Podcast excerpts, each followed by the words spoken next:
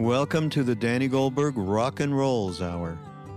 In this podcast, Danny shares his longtime connection to the path of the heart, as well as his very engaged life of social activism. If you are interested in supporting Danny's podcast, please go to BeHereNowNetwork.com slash Danny. This is Danny Goldberg, and this is Rock and Rolls. And uh, I'm talking today to David Nichtern, who I'm sure is on many other Be Here Now Network podcasts. He's uh, he has got multiple citizenship. He's a musician, and he's uh, he's been involved with Krishna Das's albums as a producer, and he also tours with him frequently. And he is a uh, but but I'm talking to him in part today because he just published a book called Awakening from the Daydream and it's uh, he's also a teacher of Buddhism. He is in the lineage of, I hope I pronounced this right. Well, Ch- Chogyam, Chogyam, Chogyam Trungpa Rinpoche. Trungpa Rinpoche. And uh, in his book, it says it's a tradition that combines contemporary secular approach to meditation with ancient practices. So, um, I may refer to this from time to time, but I urge everybody to read it. It's a short book, which to me is a big plus. a lot of these books are uh, long and hard to read. I find them particularly hard to read, anything about Buddhism. And his uh, he has an essay that he was able to reprint from his teacher that's at the end of the book. But the actual book is only 125 pages long. So I, I think that if you have the slightest bit, as I do, of confusion about Buddhist traditions. This is as good as you're going to get. Um, so, I guess it's worth framing it. You describe these sort of six levels of consciousness that your tradition divides the mind into, or human behavior into, or consciousness into. Um, maybe just describe those quickly to frame the conversation. Yeah. So the the book is based on an um, ancient diagram called the Wheel of Life, it's it's a portrait of life, and uh, it's in particular a portrait of what's called samsara, which is um, you could say life uh, which goes around and around in circles uh, with a repeat sign on it for the musical people out there. So um, the six realms are kind of descriptions of different states of mind. Um, kind of, I call them dioramas, Disney World of the mind and then also they manifest as you know ways of being in the world. It's like a, a mirror image. So, for example, if you have a lot of aggression that you're dealing with and hatred and violence, you end up living in a world that looks and feels like that, external to internal, and that's called a hell realm. So that's kind of the lowest of the realms in terms of uh, I'm glad you're starting with the lowest and Good, then going to right. the highest. Because in the way. book, you start with the highest Yeah. and go to the lowest. I, I like ending on a happy note. Yeah, well, in a nutshell, it's sort of a portrait of our relationship to pleasure and pain. Hmm. That's really what it's about. And um, as human beings, we're sort of moving between those two pretty, fairly regularly. And obviously, our approach is trying to maximize pleasure and comfort and security and minimize pain. But often, by trying to do that, we actually end up with the opposite.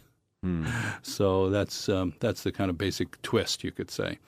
So the, the hell realm is just a portrait of, of aggression, anger, depression, um, any place where you find yourself in a world that you're trying to, to reject. You, you can't make friends with the world that you live in. And so you end up in a kind of claustrophobic um, psychological landscape, which can then easily manifest, as you know. Then, you know, you end up in a war zone, you end up with uh, enemies all over the place and you end up with no sense of ease or peace of mind at all, ever. So that's the kind of darkest outcome that you could say. Um, then it kind of, as, as you move it up from there, if you want to look at it that way, all of them are considered some kind of trap. That's that's the important point. But as you move up, then you get a glimmer of hope. Okay, I could just have if I could just have one thing that would be pleasurable, um, and and then that produces a lot of craving. So that realm is called the hungry ghost realm and it's a metaphor. Even though this book, you know, the, what this is based on is 2,500 years old, it's really a metaphor for addiction and grasping and clinging as a sort of solution. So even though there might be a sort of a thought, oh, if I only had this, if I had a beer, if I had, uh, you know, a shot of heroin, if I had, if only somebody would love me, you know, uh, then I could be happy.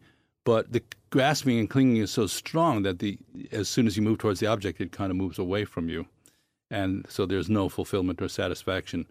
Uh, but there's still some hope that there could be. So that's it, it, in the book. We tried to update some of these ideas, like in the traditional diagram of the of the wheel of life. A hungry ghost is portrayed as having a huge belly and a tiny little mouth and a little neck. So the metaphor is that he can never get enough can never get enough mm. through that little mouth to fill that big stomach. Mm. So it could be, you know, I mean, literally somebody with a food addiction or um, alcohol addiction or drug addiction, love addiction. There's no contentment, there's no satisfaction possible because the craving is so strong. Addiction for publicity. Anything. Yeah. That's the thing about the, the, the psychology of these realms is that they're very familiar. Any human being, when you hear about these, if they're described well, which is what I try to do in the book is make the description more contemporary and a little less archaic. You see that it's a self-portrait of the human race. That's really that's really what it is from a very kind of total point of view. So the hungry ghost then, um, you know, if there's a sort of possibility of stabilizing some kind of pleasure, you move into strong habits and ritual behavior, right? So now you go, okay, I had that chocolate milkshake yesterday, and it kind of did the trick. So now I'm going to have one every day at 4 p.m. and you move into what's called the animal realm, which in the traditional literature is, um, you know, literally animals. You could be reborn. You could be reborn as an animal in, in that way of looking at it. Uh, somebody was reborn as an animal. There's an animal in that in that. There's a being in that body, but in this case, we're describing more kind of mind state of thick ritual behavior. Um, we did we're doing it this way because we always have done it this way. And like for example religion could be practiced in that way. You know it's thursday you got to go to the temple you got to do the thing you got to wear the thing and you have no idea what the inner meaning of any of it is. So um, it's that kind of approach. Uh, so the animals have um, you know some possibility of of pleasure but it's in a very fixed and sort of thick way and then moving up um, in terms of possibilities, at least, you're into what's called the human realm. So, of course, um, this means that uh, all the things that we associate with humanness, which is we relate to pleasure and pain, we understand that our lives are impermanent, we have doubts, we have questions, we're uncertain about the future, we're always trying to maximize our pleasure and security, we're always afraid that we're going to lose it but at least there's a kind of flickering quality in that realm. Between pleasure and pain, you find yourself curious. You know, you might take a course. You might go to Maui like we do to take a workshop with a with a teacher. You might uh, study philosophy. Uh, you you might learn new new skills. But there's a sort of underlying uncertainty and um, you know a kind of um, uh, reaching out uh, for something that would, would, would make the situation feel stable, but a sort of shifting sands underneath it all. So I'd say, like, you know, I, I originally in the original book, I had a song for each realm, and this would be slip sliding away, right? Mm. The more, the nearer the destination, the more you're slip sliding away. So the human realm is very poignant. It's got a lot of passion. It's got a lot of uh, curiosity. And from a Buddhist point of view, it's a great place to be because you have the possibility of really exploring your world, learning more about it, seeing what causes suffering, what causes contentment. You know, you, you that's that's sort of the place where you can really practice um, dharma. Then, you know, it, it, as you move towards sort of stabilizing pleasurable outcomes, which is how you move towards the upper realm, you get into a really interesting realm. I think, in particularly in terms of today's conversation, what's going on in the world. It's called the jealous gods, the titans and they are really seeing a possibility to have it all. That's what the humans know they can't have it all, but the jealous gods think maybe I could have it all, and so they're addicted to power, competition, envy. Uh, it's a, for people like us who've operated in the entertainment world. It's it's it's a great metaphor. Um, in the in the in the jealous god realm, for example, if you're out there driving your 350 foot yacht through the water, and somebody passes you in a 400 foot yacht, you're having a bad day. the rest of us, it'd be like fantastic. You know, if you're the 11th richest person in the world and you didn't make the top 10, you're having a bad day. When I was in the music business at the corporate level, uh, Entertainment Weekly used to publish a, a power list, the top 100 most Mm. powerful people in the entertainment business. And there was one year where I think I was on the list two of those years. And, and uh, uh, but there was one year where a bunch of us were all in the same corporate world, and uh, one guy wasn't on it. And the hysteria yes. and anger about that. Uh, a list which objectively meant really nothing. I mean, it had no influence over how much money anyone made. It wasn't like winning the Nobel Peace Prize where Sure. anyone's going to remember it when Sure. you're old or anything like that. But the it was it was an incredible weeks of hysteria. You know, so I I, uh, I agree. The entertainment business is one of many uh, forums where that takes place, as of course is uh, politics. yeah, politics is good. I mean, I think the election. And nations, Yeah. really, when you look at the rulers Yeah, of different sure. nations relative to other nations, I think we, we see a lot of that. I mean, this is going to be listened to after the election, but after the election, you know, there's still going to be somebody uh, in charge of North Korea and in charge of Russia, Yes, yes. and uh, you, you know, they're they're unhappy guys. You know, you don't feel they're happy. Yeah, in, in, in samsara, in this kind of cyclic existence, nobody's truly happy. Hmm. Which is interesting because then you go to the next realm, which is called the God realm or the Deva Loka. And you think, like, from a lot of people's point of view, that's it. That's the goal of religion. That's the goal of, uh, you know, materialistic outlook. You made it. You've got there. So the God realm is kind of intriguing in a way because uh, a lot of people think of it as the as the pos- as the you know ultimate goal. But in the in the Buddhist analysis, it's just a finer weave of trap. It's like a sand trap where the sand is made of gold, but your ball is still stuck there.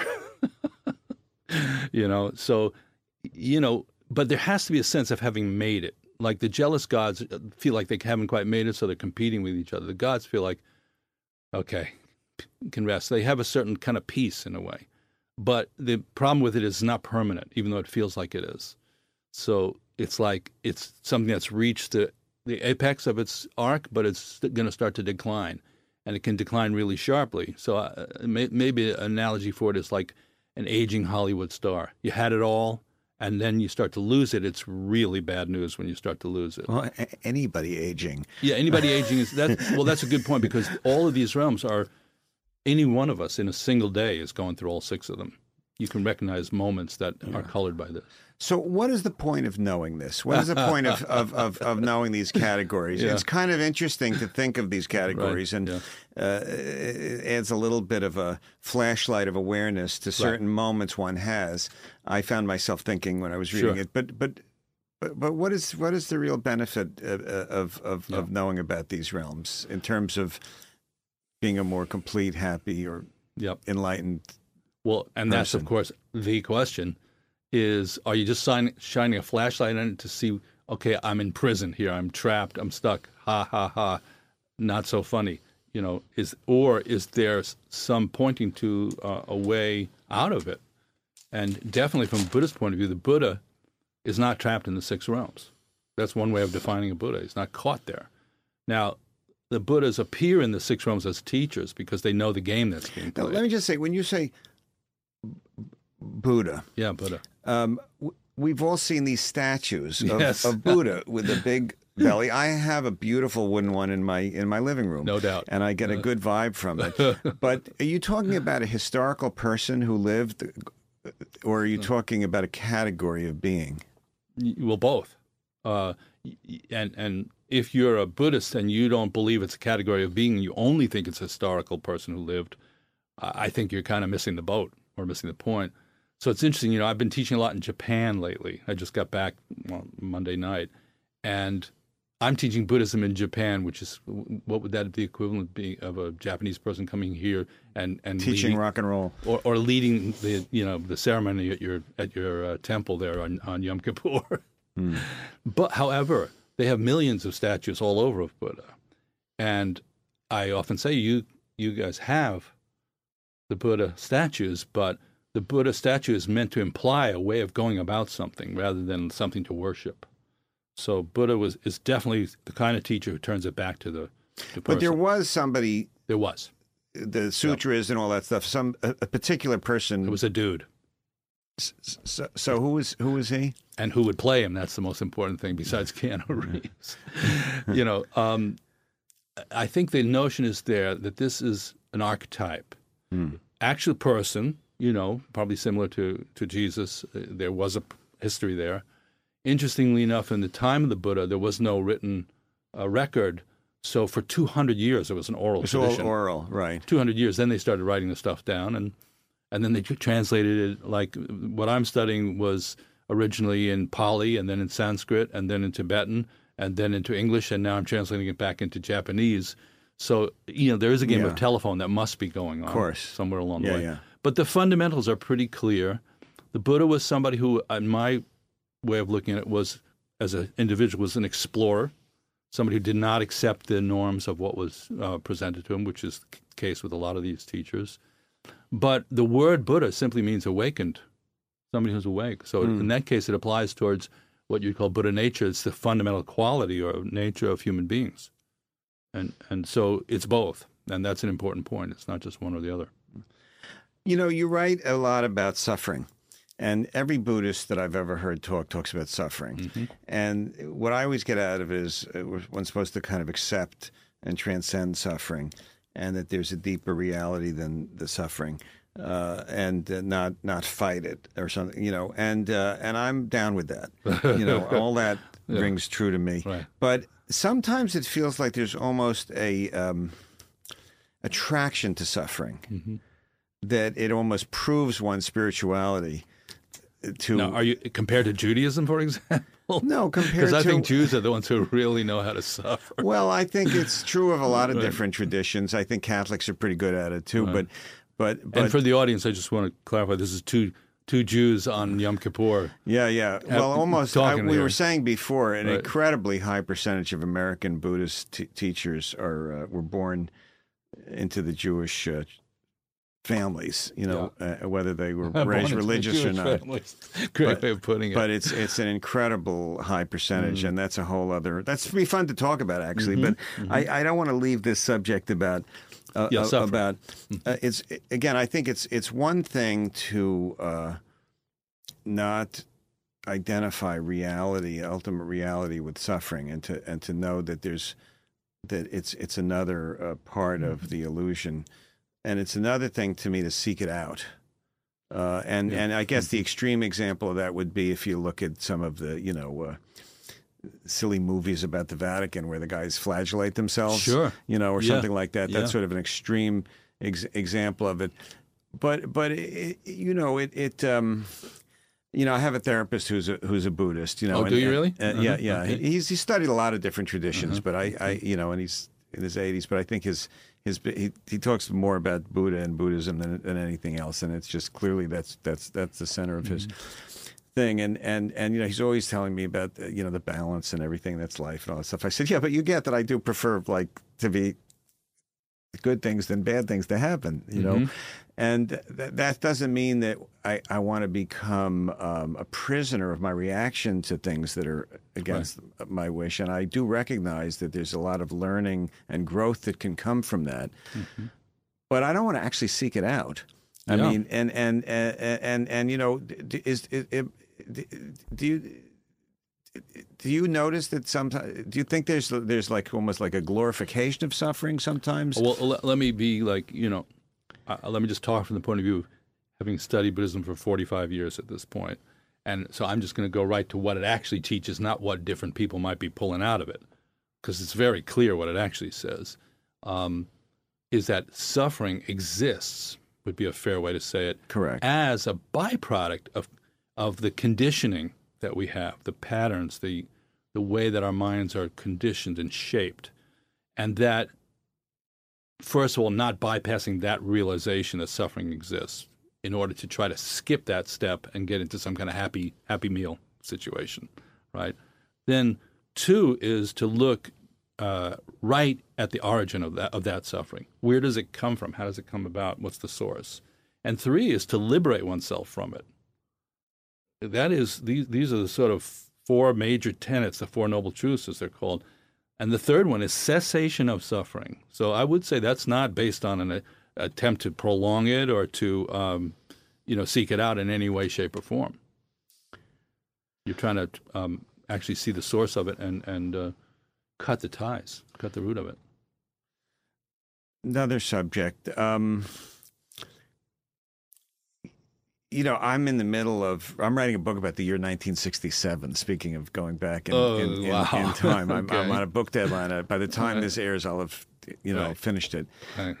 or a version of it. Or it'll be 2067. And so, um, well, the idea is next year is the 50th anniversary of, uh, of of everything that happened in 1967. Summer Wow. of Love, Sergeant Pepper's, Muhammad Ali uh, Oh, wow. uh, of- being convicted for avoiding the draft, the uh, the worst urban riots, uh, the year that Martin Luther King came out against the war in Vietnam, uh, like the first album by. Um, the Grateful Dead, by Jimi Hendrix, by Janis Joplin, by Pink Floyd, by the Velvet Underground, Okay. by Sly and the Family Stone.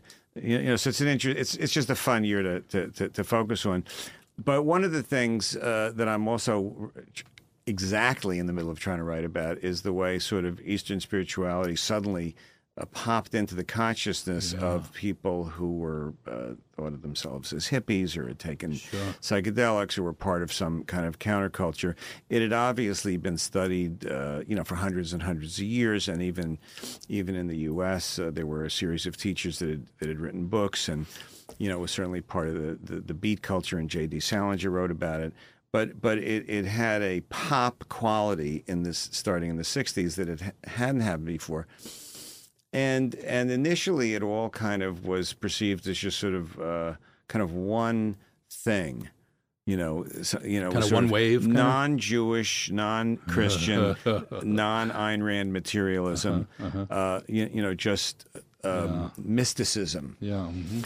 And um, and and to this day, when I you know people, people notice I'm a vegetarian or something, they say, "Oh, are you a Buddhist?" I said, "No, no, not really exactly a Buddhist, but you know, I it's, I like Buddhists, you know, I uh, but but uh, and not that all not, there are plenty of non-vegetarian Buddhists, but in terms of meditation, which is at the core of of the practice of so many traditions, um, it seems to me, and I do know in some way that I can't prove that all of these things end up sort of in one place. You know, it just doesn't seem plausible to me that so many wise people would like get it. You you know, I, I- believe that the ultimate reality, they're all part of the same reality, and uh, but but there's one kind of meditation which to me seems to be uh, about tuning in to the eternal and to the divine.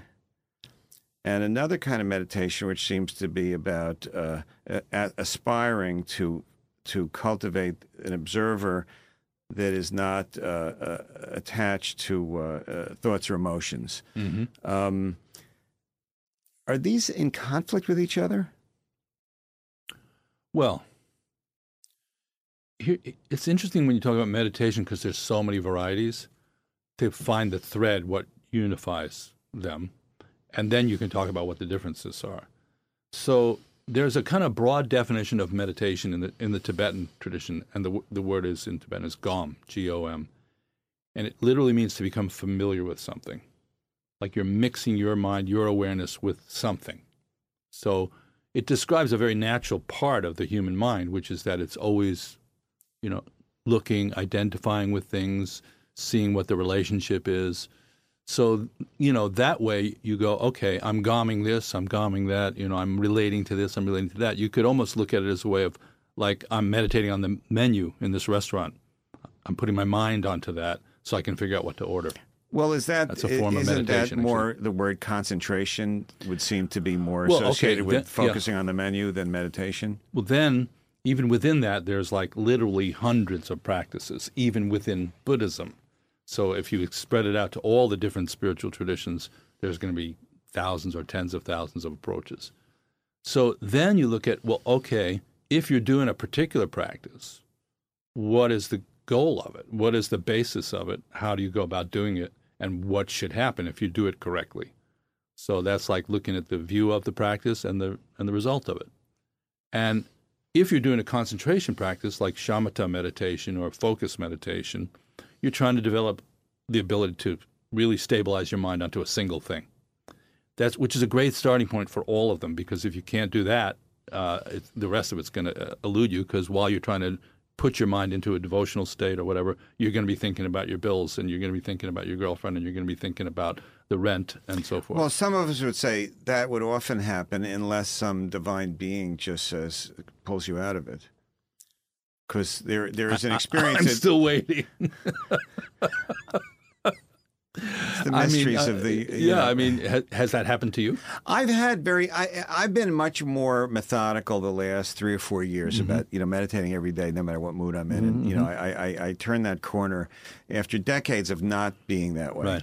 And uh, before I did that, I convinced myself that I couldn't do it. Mm-hmm. And then one day I just decided, started doing it, and now now now I I know I can do it. But but but even in these last few years, and certainly in the decades before that, there's a tremendous variety of experiences that that that, that I had. And there were some days where uh, I was just dutifully sitting and couldn't do much about my, my mind and didn't really feel anything particularly spiritual, but I at least had done my sort of uh, kept my promise to myself that I would sit for a half hour. Right. And there were other times where almost instantly a vibration mm-hmm. came to me. Now that's I had a, you know a teacher that I've talked about on these podcasts, Hilda Charlton, who was you know close to Ram Dass and who I originally found out about from Ram Dass. And what's the name? Hilda Charlton. She passed in 1989. She used to do meditations in New York for every week for the decades before that. She studied with Yogananda as a young woman and then spent a lot of time in India. And, and uh, there's a and, and and she was very much into the universal path. So she'd have uh, Buddhists speak and rabbis, Christians, Native Americans, and but the, at the core of it was was a bhakti type of a approach that Right. that spoke deepest to me. Bhakti meaning just love of God, and then sort of uh, leave it with leave it with the bigger energy. You know, uh, it, it's um, you know Ramakrishna. Uh, you know says. Um, I've said again. I've I've said this before on these things, but it's my favorite thing. You know, he says, if you're in the mango orchard, do you want to need to know the number of the leaves on every branch, or or the number of trees in the orchard? Why don't you just pick one of the mangoes and eat it? Mm-hmm. and uh, you know that was sort of that was sort of uh, and that's still sort of a big part of my so i found the real disparity that i and, and of course you have a dual it's so interesting talking to you about this because you have this other role in the world of the work you've done with Krishna Das, which is which is so much revolving around the power of the holy name, the power of, of the sound of the holy name, the chanting, and the, and and the name itself, and that that that that that is in some way that my intellect can't explain, and maybe no one's can. You know, connects you with some bigger energy that and bigger part of yourself, other than than the chattering mind, and that um, and that therefore through that love. Uh, it changes the dynamic dramatically. Sure. Uh, and and I've yeah I've I found a tremendous variety of, of of those things. But I'm a big believer if you can't meditate, pray. That's what I always told people for years. Prayer's a lot easier. Is that the fourth down prescription or drop back and punt? I you don't can't know. I don't you think- well, meditate on the first three downs and on the fourth one. I, I don't know because punting indicates uh, uh, that you're that you're uh, a negative thing. Somebody else is getting control of the ball. It's not uh, you, you know punt is better than sort of being tackled in the end zone, but it's still not the goal. Okay. It doesn't get you to your ultimate goal Right. of scoring a touchdown. If Sure. we're going to take this football meditation, whereas to me, uh, being in love with God is a touchdown, re- regardless of how you get there. Okay. Uh, so, uh, but nonetheless, it's it's it's uh, it, it, it's just. I just easier, you know. I, I, I again, I, I, you know, I, my life is better now that I'm meditating every day. But, but, but I, I found when I couldn't do that, prayer was a lot better than just hating myself. There's an interesting point you're making there that even though you're saying that there's a sort of a power and a, a greater power in a way, um, there's a difference whether you're doing your practice or not in, t- in terms of your ability to connect to it. Aren't you saying that in essence by what you just said? Um, In other words, you have to do your part. Well, what's your part? You know, it depends. Your part on, at this point is sitting on that cushion part, for a part, half hour. part of it, part of it has to do with um, it's a different time in my life, right? and uh, you know, I, I, you know, I don't. Uh, I mean, the implication, if I'm saying sort of something is better for me, then it's I'm kind of telling other people it would be better for them, which I'm really not Sure. comfortable doing. Okay. because in my own experience, I've been through so many different phases, and, and at different times, different things have put me in touch with what I consider to be, you know, uh, the highest part of myself and and, and, and reality. And it, it, it flickers, and I prefer it when it shines more and is dark less, you know. But I think it's a different experience having kids in the house than not having kids in the house. I think it's a difference being, you know, working, uh, you know, 14 hours a day and working seven hours a day. You know, I, I, I, I, think that, that, that there's different circumstances possibly.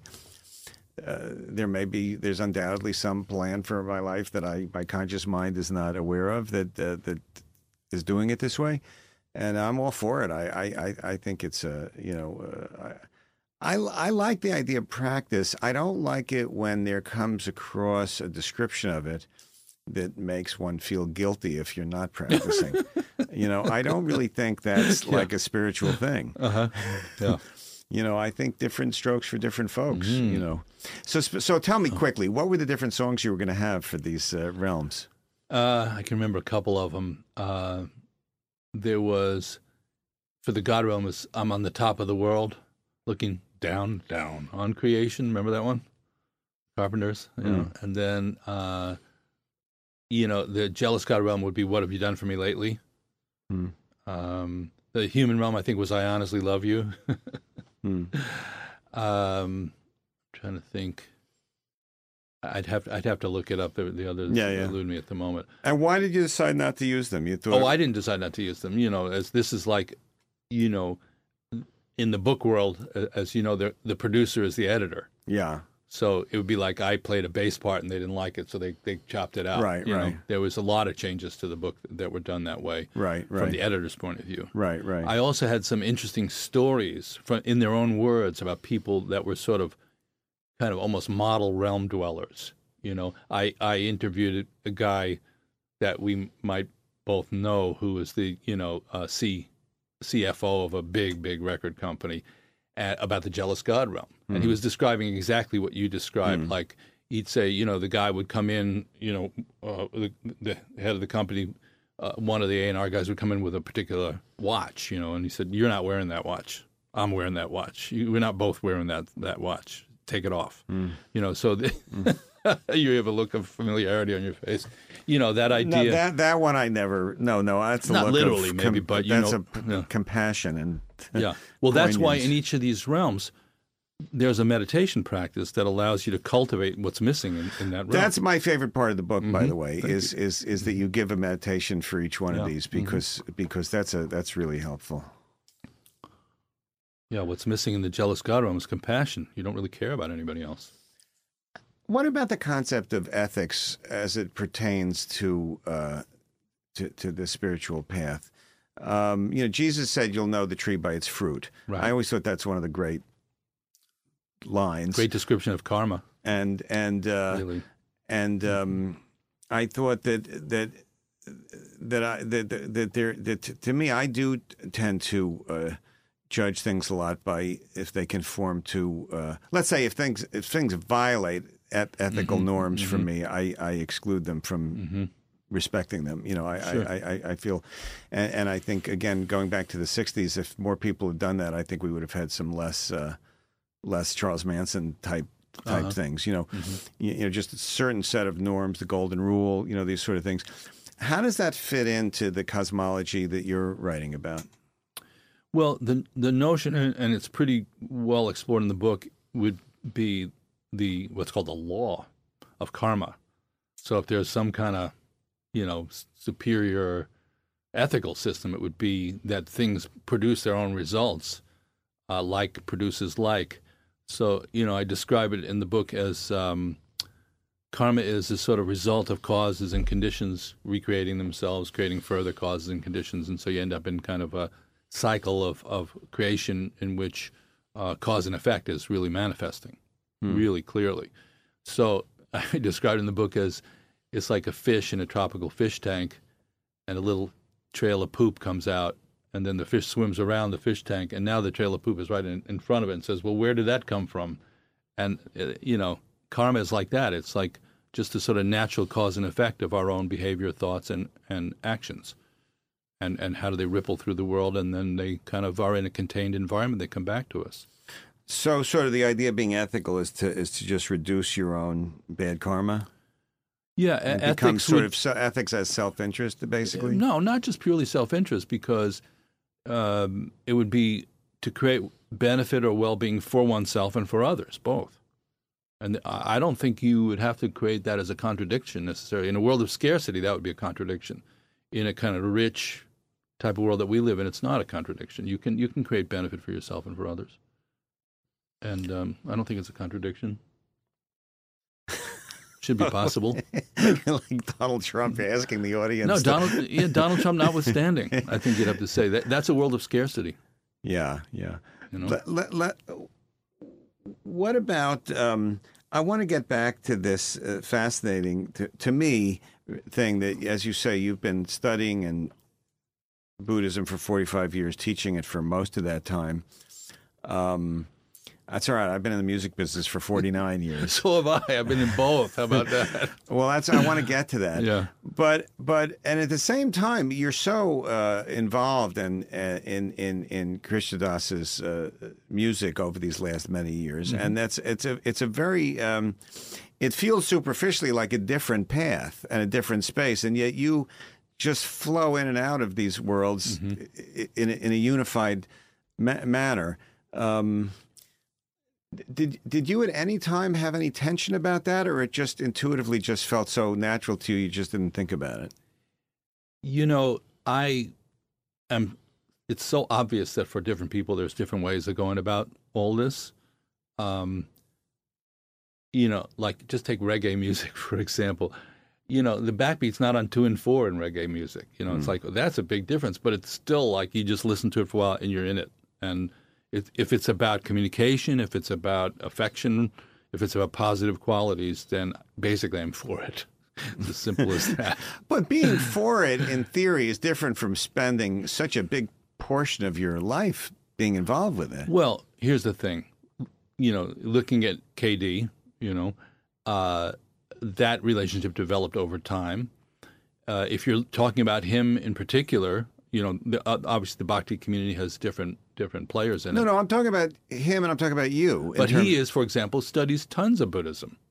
He's always going to the. He goes to the Dalai Lama's workshops more than I do, and uh, you know, Tsoknyi Rinpoche and this one and that one. So, and he talks a lot from a Buddhist point of view. You know, so I I don't think either of us see as it, it as an either or uh, kind of situation at all. It's really um, different methods, and uh, he also always is co-teaching with a Buddhist teacher. You know, Sharon Salzberg and he are always doing workshops together.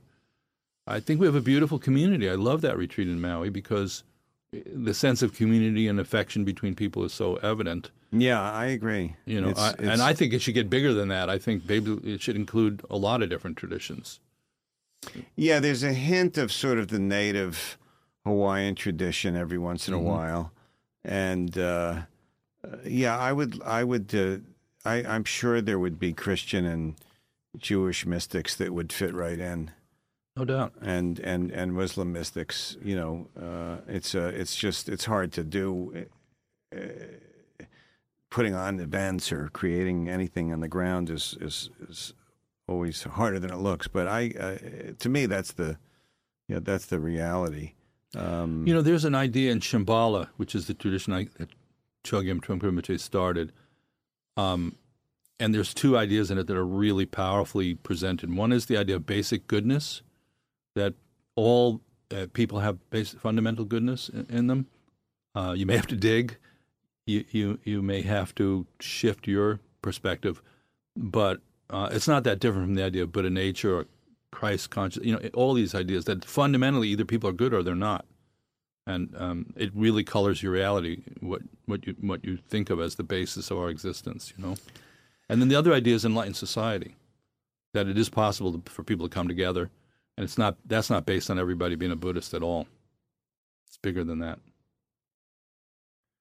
Yeah, I um, I think some of the I'm a big uh, every once in a while I read something of Thomas Paine, you know, and the, the founders of the country were were all de- deists, as far as I can Mhm. understand. Most of them, Franklin and Paine and uh, Jefferson, I think. And I don't I don't exactly know what a deist is, you know, but it's it's No. a it's it's a it's a form of spirituality that's not connected to hierarchy. That's for sure. You know, it's it's it's Mhm, uh, mhm. you know, there's not a there's not a pope of deism or Okay, a I see. head So- rabbi of deism or a roshi of Mhm. deism, and it, you know, and, and I never quite understood it. But it's it's sort of this odd mystic core of the United States that that uh, I, I I would love to uh, know more about one of these days. You know, it's uh, you know what is that pyramid with the third eye doing on the dollar bill? You know, it's obviously a Masonic symbol, but what Wow. you know what what are the nature of the Masonic traditions that actually inform the creation of the of the country? Have you ever uh, looked into any of this? Uh, in terms of the history of the U.S., not particularly, but the history of theism, which is what I would call it, definitely, because one of the things about Buddhism is they say it's non-theistic, right. Which you really have to know what's meant by that, because uh, the idea of a kind of separate creator deity uh, that has substantial individual existence that's permanent is not something that is you know verified by uh, you know looking into it deeper. The idea that there's a sort of hierarchy of existence and different levels of consciousness and things like that is definitely part of Buddhism. So, for example, I would say Buddhism is, if you go deeply into it, and you go into Tantra, it's polytheistic, pantheistic, in the same way that Hinduism would be. Really, that seems like such a contradiction of uh, uh, of what I thought it was. You know, um, so there are there are uh, ex- expand that. What do you, what do you mean it would be the pantheistic? Well, know? the idea of one single creator deity that has substantial existence and that can save you, that could rescue your poor individual existence in some way, is not the pursuit. That's not what the Buddhist practitioner is is, is going after. Um, but the idea that consciousness or mind has different layers of expression to it, some of which are, um, for example, if you look at tantric Buddhist art, there are thousands of deities that are portrayed. They represent compassion. They represent wisdom. They rep- they embody. They're like embodiments of different characteristics right. That's what. I. But are they? I'm asking. I don't know No, the answer no. to this. I've always wondered. Are are they symbolic?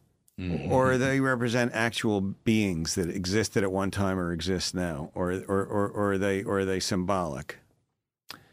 You know, uh, I, I think depending on the point of view of, and also what practice you're doing, they could be viewed in a variety of ways. Well, how do you view them? I view them as both. But I also view human beings as both. So that's an interesting, interesting thing. Is are you symbolic? Are you representing something? Are you some kind of solid, actual being?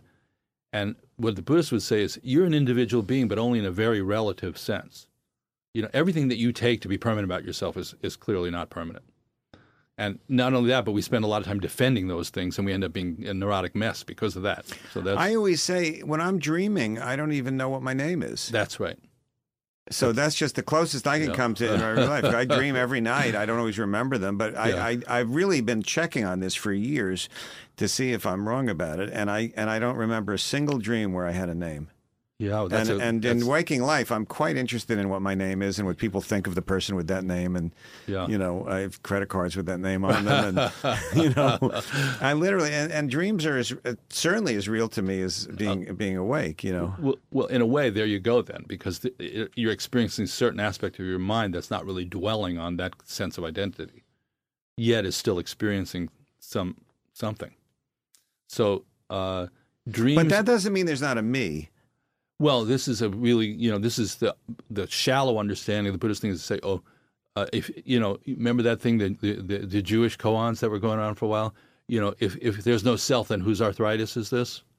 No, I missed I missed that one. Yeah. you know, which is sort of the self is just a relative phenomenon.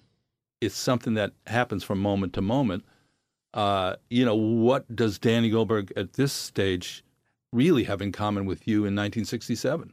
Is it the same person? Well, that's been one of the eh, enjoyable things about the Germany.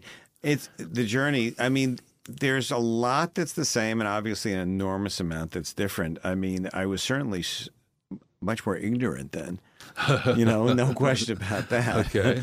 You know, I just had much less information Right. and was much more a prisoner of uh, adolescent emotions. Uh, uh, you know, uh, and um, and uh, you know, uh, in that respect, less conscious. But then there's this other part of me that's absolutely the same person. Hmm. There's there's just no, and there's a part of me in my dreams that's the same person. I again, I just Yeah. don't have a name for it. So there's some continuity, is what what we would call that, but there's also some discontinuity. Well, the discontinuity is obvious every time you get a haircut and go Sure. to the bathroom. You know, your body is changing, and uh, one's mood and mind changes on an extremely regular basis. Sure. You know, if you're me, uh, you know, uh, but um, so I'm more fascinated on trying to understand what's what is continuous than what's Sure. not, because what's not is like. Especially the older I get, the less uh, sense of anything, uh, you know, impermanence. You don't need. I don't need to go to, uh, you know, uh, retreats about impermanence. I you know, just got my Medicare card. I, Yeah. you know, it's like my all my phone calls aren't returned as quickly as they used to be. I mean, I'm, I'm living in impermanence. Yeah, cloud is impermanent. you, you know that's one of the good. Th- there, there. I, I say to a lot of people, there are good things about being older, and that's one of them. yeah, sure. You, you, you know, there are things I miss about being younger. The things I really cherish about being older. Mm-hmm. But but but there is something that's the same, absolutely. And and Mm-hmm. and I'm I'm I'm um, I'm definitely related to that 17 year old, and I'm definitely related to the to the person in the dreams with no name. Well, here's an interesting thought: Is it the same or is it similar? Well, I my opinion at this moment is that it's the same. I certainly don't have a logical argument, and I'm not sure I'm right, but that's Okay. my opinion. And well, then is the, is it a thing? Is there some? Because the idea of eternity, yeah, which is to me a a beautiful word, right. and one that I associate with a high vibration, is seems to be a contradiction to the word impermanence. Yeah, that, uh, yeah, that's an interesting juxtaposition. And, uh, you know, I have an album that I did with uh, Will Lee produced called "From Here to Nichternity." so you know, um, it's it's interesting that um, eternity and what was the other one that you were Impermanence and impermanence. Yeah, you're you know that's what you guys. that's the big thing, spectrum. Yeah. No, no, no. You see, this is interesting. I'm not saying it's a spectrum. I'm saying there are two words that I understand what- associate yeah. that I associate Yeah. with wisdom that I aspire to. Yeah, good. That Okay. Mm-hmm. appear to be in contradiction. Intuitively, I don't think they are, but I don't exactly see how they fit together. Well, I'm big on spectrums, you know. I think you like a spectrum like our country right now is a spectrum, you know, and it's part of part of one totality. So, um, eternal means something continues to exist. Impermanence means it ceases to exist. So they got to be part of the same thing. That's obvious, right? So the question is, what is it that continues to exist, and what is it that ceases to exist? That's why I would explore it. Okay. And what is it that continues to exist? You- You have to tell me because you're arguing for that side. A vibe. a vibe. a vibe. The Danny, the DG vibe. Well, you know, I, I don't think that the letters DG uh, matter at all. Uh-huh. uh and again, I'm explicitly saying that the name Right. uh, you know that's one of the things I like about noticing this is is that it takes that whole pressure about. I mean, when I was starting in the music business, uh, I used to rewrite my bio on a monthly basis every time I did something new, and this was before computers, so you had to fit, type them mm, out. Mm. I must have had seventy-five bios that I've written for myself. I still constantly update them, but it's Sure. easier in the in the computer world. So it's been a quite an obsession, and I love not being obsessed with that. It's a huge blessing, relief, liberating sense, you know, to to to to get away from that obsession. Still honoring the work that I do, you know, Yeah. to the extent I do it anymore, you know. Um, and and obviously you you uh, had uh, at least one foot in that world for decades. You know, Yeah. worked with for those who don't know, David's worked with Lana Del Rey, Maria Muldaur. You know, the, the Oasis is his song, and hundreds of pieces of music that people are familiar with, in addition to the work he's done with Krishna Das. And that's certainly, it's hard to uh, not, uh, and, and in a way, for an artist, and I think we both love great artists. Mm, definitely. You know, and there's something that great artists can do that is so inspiring. I'm not saying it's as high as the Dalai Lama or Jesus, but it's definitely higher than most Yeah. and brings out often the best and stimulates things, and it's just beautiful. And the people who make art are often uh, uh, quite, uh, you know, t- tormented. Uh, uh,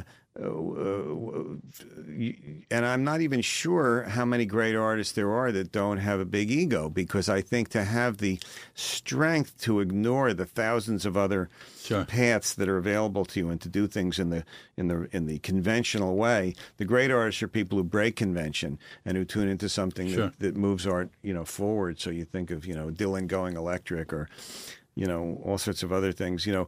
So so how do you juxt- uh, what are you what have been your thoughts about the perils of having a big ego compared with the fact that some of the people who do the greatest art have big egos Yeah. and probably need them to do Yeah. what they do. Yeah, it's it's of course uh, a, a very interesting question because lately even there's some of these artists who are sort of uh, you know cohabitating the spiritual realm. Well, too. and there were going back, even George Harrison, Sure. you know, certainly, Yep, yep. Uh, and uh, Pharoah Sanders, you Yep. know, and uh, John Sting. Coltrane.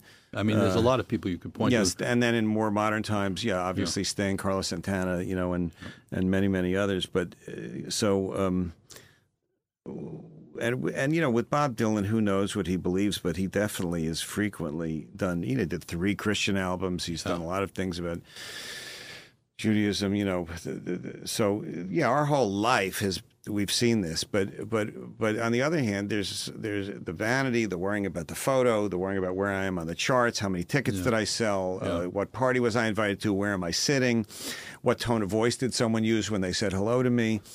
Uh, well, again, coming back to the book, this is the God realm and the jealous God realm. This is this is Mm. the, th these are the realms that we've been inhabiting.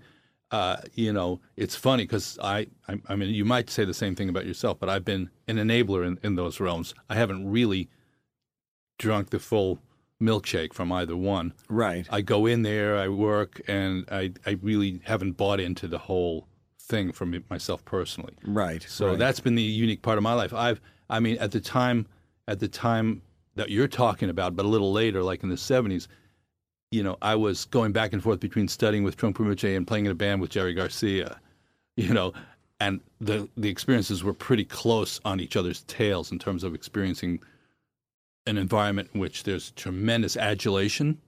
Actually, in both environments, there can be adulation. Mm-hmm. Um, and then the question is is when somebody has all that charisma and energy coming to them, how are they handling that? Are they redistributing that energy? Are they kind of feeding off of it? Are they starving other people? You know, are the other people around them getting skinnier and, and kind of more needy? Uh, or, or is it an enriching environment for everybody? So I don't believe that a great artist, I think we can name a bunch of great artists who handle the kind of large scale of what they're doing fairly well. Mm-hmm. You know, and uh, well, you worked with one of them, I think. I- Bonnie. Mm-hmm. I don't see her as like some kind of. well, I see. Maybe I see. You you had a close look, but I mean, You there's know, I think that if you're in form, if you're, Yeah. I was taught that if you're in a human form, Yeah. you've got some human qualities. that's right. And and and and and you know, I, I I just think that's the reality of being on this planet Mm-hmm. and being in in this species, whatever we are as souls. To the extent we're having an incarnation of the species, we we have some of the characteristics of it.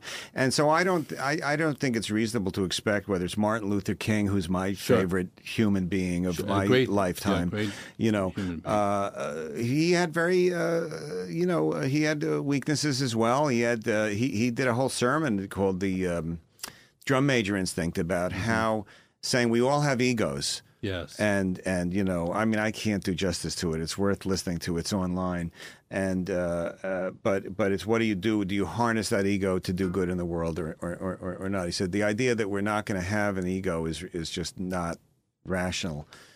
I don't know if I would agree completely with that because I think there is a phenomenon of egolessness that that uh, I will say this: the artists I've worked with Are not uh, uh, egoless. are not egoless. Yeah. Well, it's funny because we talk about something in the um, in the Buddhist world called authentic presence. That somebody has a really large aura, if you will, like a Dalai Lama type of person. If you've ever been around him or Karmapa or any of these great teachers, they have a really large field of energy. People can feel them, you know. And I would say it's not centralized or lo- localized in them in a way that they have to sustain anything. And that's the thing is if then there are regular people who are like just have a large field and maybe a lot of spiritual development, but there's still some clinging going on to the uh, sense of identity that they that they have, and um, so I think there is a difference between egoless and and you know highly charismatic. They're, they're, they're, those things can look like the same thing, but they're not. Well, you're a pretty good example of a human being, and I urge every anyone listening to this to uh, read "Awakening from the Daydream." I'm still trying to figure it out, uh, but uh, the pr- the meditations in there I find very helpful, and Oh, uh. I very uh, thank you very much for spending some time with me today. Oh, it's great, Danny. Good to see you and talk to you. cool. Thank you.